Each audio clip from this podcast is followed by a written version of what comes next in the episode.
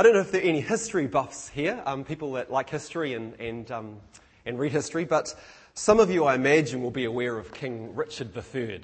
Anyone heard of King Richard III? Yeah. He was, um, he was the king who rather uh, famously, uh, on the eve of, of a quite critical battle, um, sent his horse, his war horse, off to get um, some last minute shoe repairs. Um, and if you know the story, the blacksmith didn't actually have enough nails for all four hooves, all four shoes.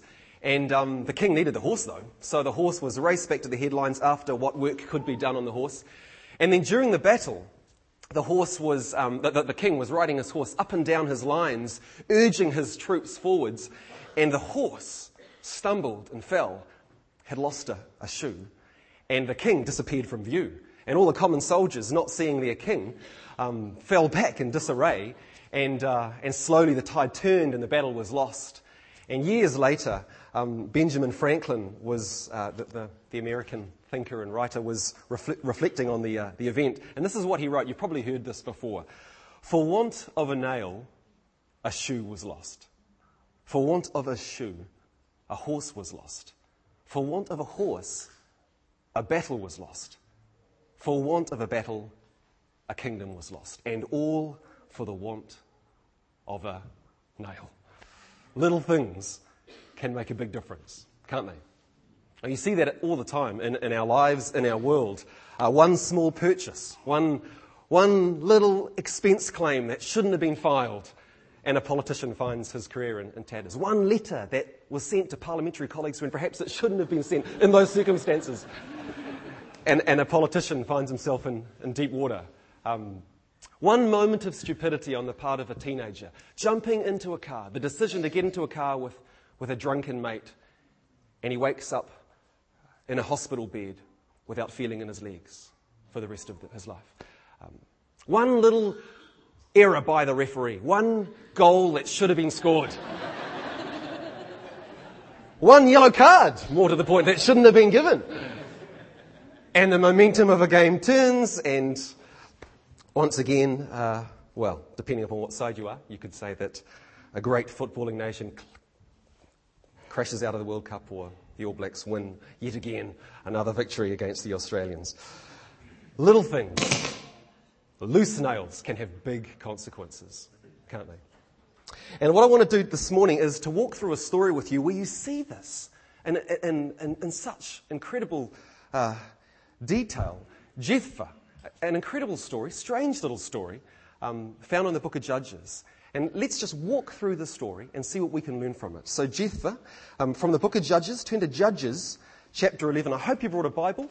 There'll be some of the, uh, of the story, some of the narrative up on the screen here. But let's walk through this quite closely. And then at the end, we'll just stand back a bit and see what we can learn from this.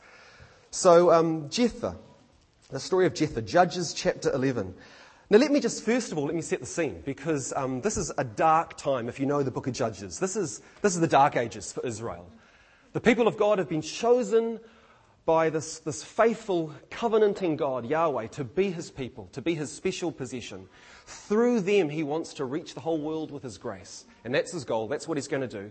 But in the meantime, they, uh, time and time again, they fall short of their calling and they abandon their God. They're faithless and they end up chasing after other gods and worshipping the pagan idols of the, the surrounding nations. And they've done it once again. And God, as He had promised He would, He hands them over to their, his, their enemies to teach them a lesson, to, to discipline them and bring them back. And in desperation, they've been, they've been oppressed brutally by the Ammonites and the Philistines, chapter 10 says, for 18 long years. 18 years they have been under the, the kind of the iron fist of their enemies. And they cry out in desperation. And it says there that um, having got rid of all of their idols, having turned back to God again, having realized their mistake, it says in chapter 10, verse 16, that God, these are great words, that God could bear Israel's misery no longer. He could bear their misery no longer. And he resolves to intervene on their behalf. And he raises up yet another judge, another ruler to rescue his people, as he's done time and time again through the book of Judges. And this is where we meet Jephthah. So Jephthah, chap, uh, Judges chapter 11, verse 1. This is the kind of, of, of person we're dealing with. Jephthah the Gileadite was a mighty warrior. His father was Gilead. His mother was a prostitute. Gilead's wife also bore him sons. And when they were grown up, they drove Jephthah away. You're not going to get any inheritance in our family, they said, because you're the son of another woman. So Jephthah fled from his brothers and settled in the land of Tob or Tob, where a group of adventurers, literally, adventurers, literally empty men, a group of morally empty men, a group of, of thugs and cutthroats and criminals gathered around him and followed him. So let's just pause there. This is Jephthah. This is the guy we're dealing with. Can you imagine a more dysfunctional background to that? He's the illegitimate child of a prostitute. He's, uh, he's been rejected by his brothers. He's been scorned and disinherited by his family. Pretty, pretty, pretty bleak in those days to have no inheritance at all. He's forced to flee from his homeland. He, that's what the text says. He's forced to flee, ends up a refugee in exile in another country. Um, and there he finds himself a member of the criminal underworld. I mean, pretty tough start to life, really. And um, it says there, though, that he, he actually finds, um, you know, finds his feet in this place, in the, uh, the underworld of Tob, because he's obviously got a good left hook. He's, you know, he's, a, he's a mighty warrior. He's got the physical you know, prowess of a Brad Thorn or, a, or um, someone like that. He, um, he's got charisma, it would seem. People gather around him. He's, you know, he's a, bit of a Reuben Munn and this kind of natural charismatic thing going on. Um, and, and he, he gets quite a following, quite a following. And I can imagine he would have been quite content to have just stayed there playing the part of Robin Hood with his band of merry thieves for the rest of his life. Um, certainly better than being scorned by your brothers back in your homeland. But that wasn't to be. Uh, William Shakespeare once said that um, great men, uh, some men are born great, some achieve greatness, but others have greatness thrust upon them. And that was Jephthah. He falls into the third category because sometime later, war breaks out and Israel's in real strife with uh, the enemies oppressing them. And it says in verse 4 that when the Ammonites made war on Israel, the elders of Gilead went to get Jephthah from the land of Tob. Come, they said, be our commander so we can fight the Ammonites. Now, of course, these are the very same men who, what? Who some years before, or months before, however long it was, scorned their own brother, their own, their own uh, fellow clansmen. These are, the, these are the very people who, who have destroyed Jephthah's life, it would seem. And so, and Jephthah hasn't forgotten that. Look at, look at how he responds. He can't help but rub salt into their wounds a little bit. He says to them, Didn't you hate me and drive me from my father's house? So why do you come to me now when you're in trouble? Good question. The elders of Gilead, they say to him, uh, uh, nevertheless, we are turning to you now. You know, grovel, grovel. I mean, they've got no other hope. In, the text, it says that they've tried several other options and they've all fallen through. So Jephthah's their last hope. They're really desperate. They say, come, come with us to fight the Ammonites, and you will be our head over all who live in Gilead. So this is the prize. If you come and be our commander, and you win the battle for us or lead us into a victory, then, then you will become our political head, our leader. You will be number one of our tribe. You who we scorned will be our champion. You'll be our king. You'll be our, our ruler, our judge. And look at Jephthah's reply. It's really interesting. Verse 9, it says that Jephthah answered, Suppose you take me back to fight the Ammonites, and the Lord gives them to me. So he recognizes that if he has victory, it will be God, Yahweh, the, the, the God of Israel, who will give them victory. He says, if that happens, will I really be your head? I mean, I've seen how you've, you've treated me in the past. And the elders of Gilead reply, The Lord is our witness. We will certainly do as you say. So Jephthah went with the elders of Gilead, and the people made him head and commander over them. And he repeated all his words before the Lord in Mizpah in his hometown where he came from. So, underneath the macho image, underneath the, the tattoos and the black leathers and whatever else, underneath the outlaw, there's actually quite a sensitive, thoughtful guy. A, man who has a faith in God, obviously. A man who, who's quite reflective. And if he's going to become leader of his people, he wants it constitutionally ratified with God at the very center of the arrangement. And uh, the same kind of wisdom, faith, this, these kind of qualities are evident later on in the story because as soon as he's installed as their leader, Jephthah enters into this exchange with the Ammonites. And what he does is he, he writes to the Ammonite king and he says in verse 12, What do you have against us that you've attacked our country? So he's not a hothead who shoots first and then asks questions later or headbutts first or whatever it is. He, he actually stops and thinks, if we can get out of this without bloodshed, that would be the best option. So he enters into this, this correspondence, this diplomacy. And the king of the Ammonites replies by saying, Well, you've taken my land, I want it back, which is a bald faced lie. He's just spoiling for a fight, the Ammonite king. And Jephthah knows the history. He knows that the land the Israelites occupy was not taken from the Ammonites. And he explains that. Um, and, and he's firm in his response, but he's, he's tactful. He's diplomatic. He's conciliatory. He gives the, the king of the Ammonites a way out which is always a good thing to do. I think uh, George Bush could have taken a leaf from, from Jephthah's uh, book. But uh, what, turn, what, what happens is that Jephthah is obviously confronted with a king who is implacably bent on invading Israel. He's, he's, he's got a war on his hands. There's no escaping it. So Jephthah's forced to mobilize his tribal forces. And that's what he does. It says in chapter 11, verse 29, that the Spirit of the Lord then came upon Jephthah. Interesting phrase. Prompted, guided, empowered by the Spirit of the Lord. So God really is at work in the story. The primary actor in the story is not Jephthah, it's God. Prompted and empowered by the Spirit of God, Jephthah starts to mobilize his troops. What does he do? He crosses Gilead and Manasseh passes through Mizpah of Gilead. This is his homeland. This is his clan. This is where he's got the best chance of, of rousing some support, some soldiers to fight with him. And then, having got them, he advances against the Ammonites. And it's right then, on the eve of the battle, King Richard III all over again, as he's rallying his troops with the, the adrenaline surging through his veins, right at that critical moment, Jephthah makes his, his tragic mistake, utters a few short words that transform his life. This is what he says.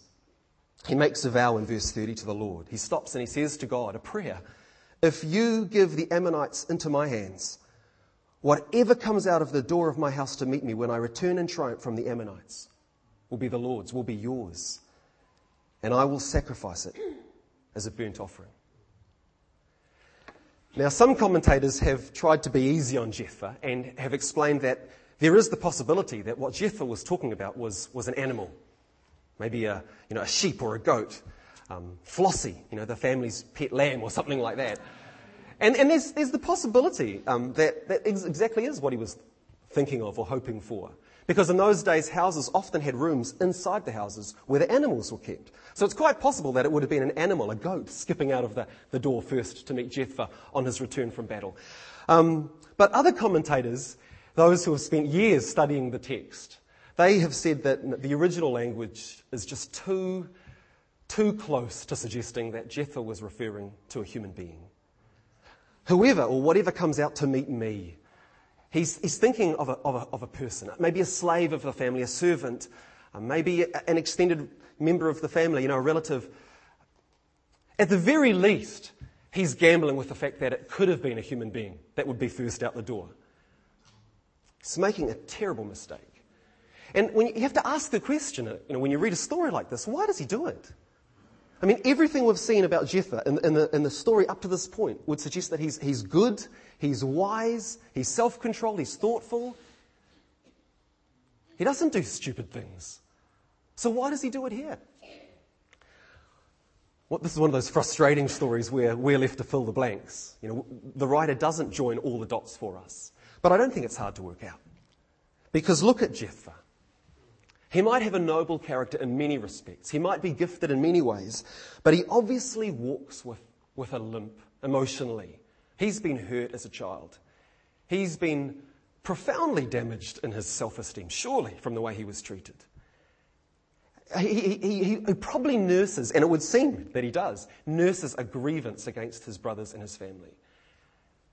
And I can imagine that eh, when he marches into war at the head of his clan, facing his, the, the, the enemies that have been oppressing his people for 18 long years, he's thinking, this is it.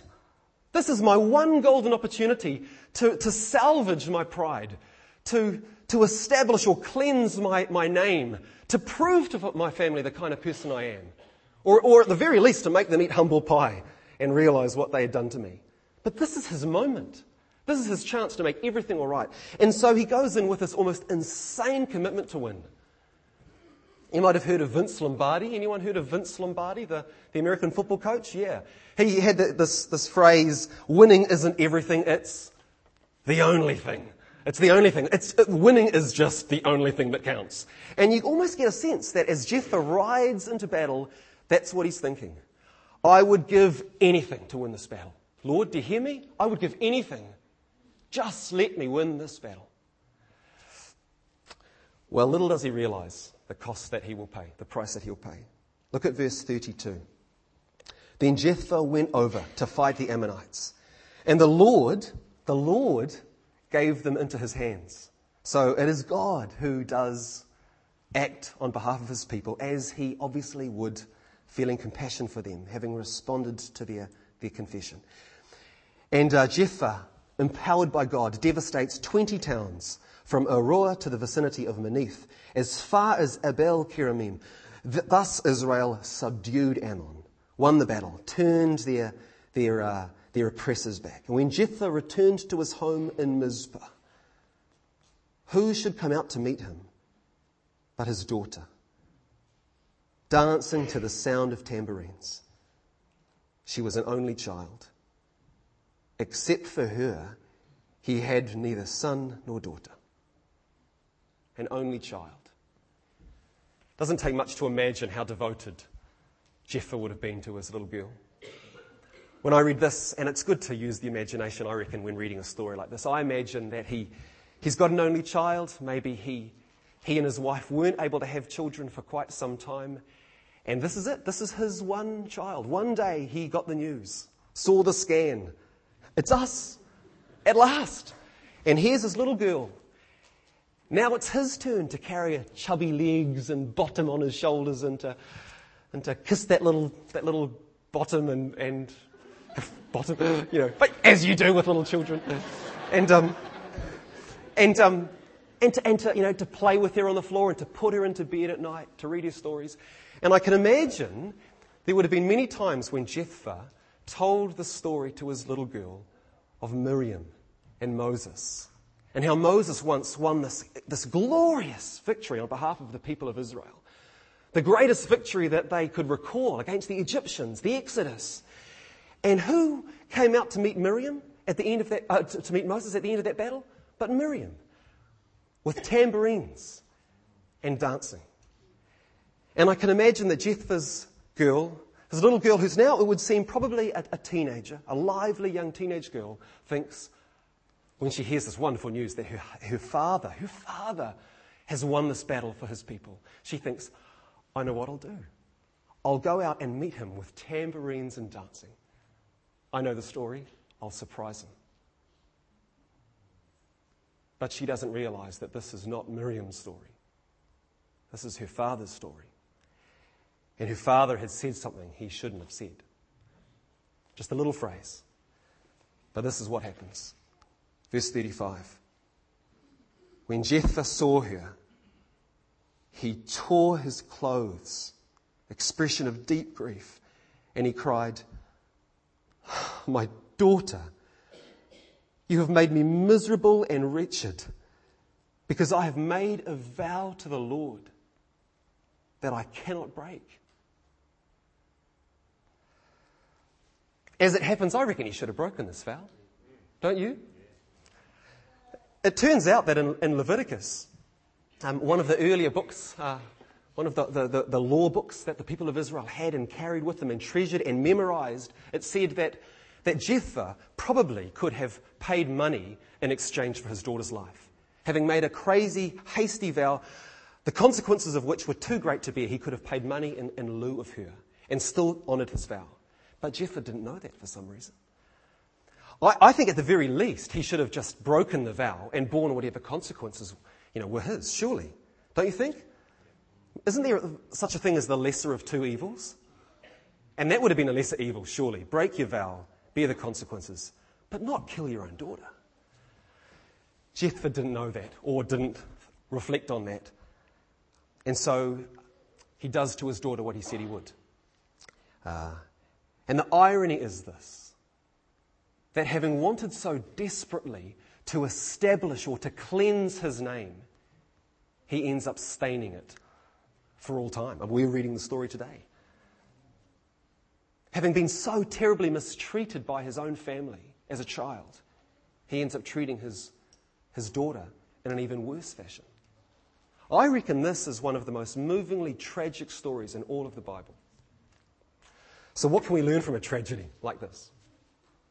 This is breaking all the rules of, of homiletics or preaching, sorry, to try and then unpack a story. Stories should speak for themselves. But three quick observations. Uh, first of all, this is a story about success, isn't it? Jephthah is a tragic figure because more than anything else, he wanted success. And that one blinding moment of utter foolishness, he wanted success more than anything else. And he was prepared to pay whatever the price. And he did. How many people do you know? I mean, good people, wise, noble people, godly people, who today are wringing their hands with regret, saying to themselves, Why did I do it? Why did I put my career before my marriage? Or my, I don't know, my ministry even before my children? Why did I do it? Why did I put success before people? I think that's the first message in this story. It's the lesson of Jephthah, surely, at one level, because even good people can forget that lesson. In the heat of the moment, in the heat of the chase, we all can.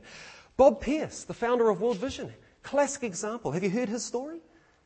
The man who founded World Vision, Bob Pierce, in the 1950s and 60s, way back when he was establishing the organization, getting it, you know, getting it off the ground, he, he was just consumed by that task. He became one of the 10 most travelled men in the world. They calculated it. That's how many air points he earned back in the 50s and 60s. Was just on a plane, going to different places in the world all the time. But as a result, was away from home, where there was a little girl called Sharon who desperately wanted to be with her daddy. She really lost her father to a work that demanded all of his time and energy. And this is what she wrote. This is what she, she wrote growing up. She said, I know mum loves me. I know that. But some things a woman just can't give. One thing being the comfort of a man, yes, a father even, when he puts his arms around you and says, everything will be okay. She didn't feel those arms anywhere near enough. And towards the end of 1968, Sharon took her own life. Now, that might not have been the only reason why. But what, an, what, an, what a tragedy that Bob Pierce should win the battle like Jephthah and established this great organization that's helped thousands of children all around the world. And yet he lost his own. So never make success an idol. I think that's what Jephthah would say to us. It's a story about success, but it's also a story about character. Uh, because in Jephthah's case, I think it's his experience as a child and the pain that he carried, the, the brokenness that he, that he carried, that made him vulnerable to the kind of crazy vow that he, he uttered. You know, it was the fact that he had been rejected by his brothers, disinherited by his family, all that kind of stuff. You get a sense that if it hadn't been for that, if it hadn't been for the, the broken self esteem, the grudge on his, the chip on his shoulder, the loose nail in his character, he might not have made this mistake. We need to watch the loose nails in our thinking, in our character, because we've all got them. I remember Paul Windsor, who used to be the principal at Carey Baptist College, he used to say to young pastoral students who were training for ministry and leadership and, and uh, you know, wanting to go out and make a mark on the world, he used to say to them, and I used to marvel at this, he said, Watch your weaknesses. Sure, your visible strengths are important, but it's your invisible weaknesses, so much more than your strengths, that will shape the course of your life and ministry. Loose nails have a habit of taking you down. So don't ignore them. We've all got loose nails. Um, I remember as a young kid, um, in, in, the space of about two or three years, a remarkable little episode in my life, but in, a, in quick order, three of my best friends all decided that they no longer wanted to be my friend. And you might think, well, you're a little kid, that happens, get over it. But I realize now, subsequently, how much of a profound impact that had on me and my character I mean, I vividly remember walking through the, uh, the school grounds as an intermediate school kid, all of this stuff having happened, thinking, and I, don't, know, I didn't draw the connection at the time, but I thought to myself, if I could just win the cross country, and if I could just win this and this and this and become head boy, head prefect, people will like me. They won't reject me. And I've struggled with a sense of kind of perfectionism and wanting to perform and, and earn people's favour all my life. It's just, it's there. It's, it's changing, but it's there. And it's nearly taken me down. And, and I guess my question for you would be what's your loose nail? Because I think Jeff would say the same thing. This is a story about success, it's also a story about character. And then finally, I think, most importantly of all, it's a story about God. It's a story about God. God's always the center of any story in Scripture. And, and I think the real reason why Jephthah made the mistake he did was because his vision of God was so distorted. I mean, think about it. He's, he grows up in a foreign land surrounded by pagan people who thought, historically, this was their conviction, they believed the gods, little territorial gods, needed to be persuaded to help you. They were distant and remote and somewhat selfish, these gods, and so you had to bribe them. You had to pay for their affection or their, their help. And so one of the things that they did, the Ammonites included, was sometimes to sacrifice people in the fire, to, to burn people, to kill people, in order to, to show the gods how, how desperately enthusiastic or committed and devoted they were. They thought they had to earn the God's favour. And Jephthah, it would seem, just like us today, I think, has imbibed more of his culture than he realises. And it seems as if he's come to regard God less as a gracious and close father and more as a distant and remote deity who needs to be persuaded to help you. His favor needs to be bought. And so he enters into this crazy transaction. I promise this if you do that. And the tragedy, the real tragedy of the story is that Jephthah didn't need to do that. He already had God's favor. God could bear his people's misery no longer. He was on their side. He had resolved to rescue them. Jephthah was the means. He was the instrument. If only he had known. There's a book called The Whisper Test, and in it there's a story about a, lady called Mrs. Leonard. She was a school teacher, primary school teacher. And the description, it's a lovely description. It says that she was short, round, and she sparkled. Isn't that a great description? she sparkled. And her, her, her, her, pupils, her students, just loved her, loved, adored Mrs. Leonard. One of her students was a little girl um, with a cleft palate. And uh, this little girl, when she started school a year before, um, it became very obvious to her how her classmates saw her, regarded her. In, in their eyes, she was a little girl with a misshapen lip, uh, lopsided teeth, twisted nose, and garbled speech. That's how they viewed her. And she became convinced that no one would ever love her, not outside her family. That was the little girl's conviction. Until Mrs. Leonard ran her annual hearing test. When she would get each of the students, one by one, these little year two students to stand against the wall with a hand cupped over one ear, and Mrs. Leonard, sitting at her desk, would ask them a question, would whisper something to them, and they would have to repeat it back just to see if they'd heard.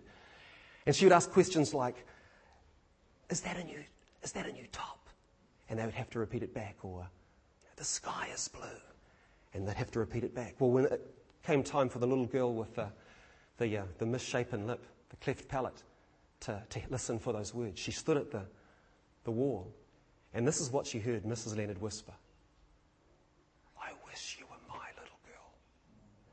I wish you were my little girl. Seven words that, um, that God must have placed in Mrs. Leonard's mouth. Seven words that changed that little girl's life. Seven words that Jephthah so desperately needed to hear with his broken background, broken self esteem. Seven words that we all need to hear. Seven words that God, from the cross, spoke to us. The story of Judges is the story of God coming to the rescue of his people time and time and time again. And this is just one of those moments. Time and time again, they let him down. Time and time again, he pulls through and rescues them. And for us, there might be moments in our lives where we're very conscious of our brokenness. But the message of the cross, and ultimately the message that Jeff, uh, the, the judges is pointing towards, is that we have a judge, we have a ruler who won't let us down. In fact, he even took our place and didn't let us die, but died for us. The good news is that you are loved by God and you don't have to do anything to deserve it. Let's pray.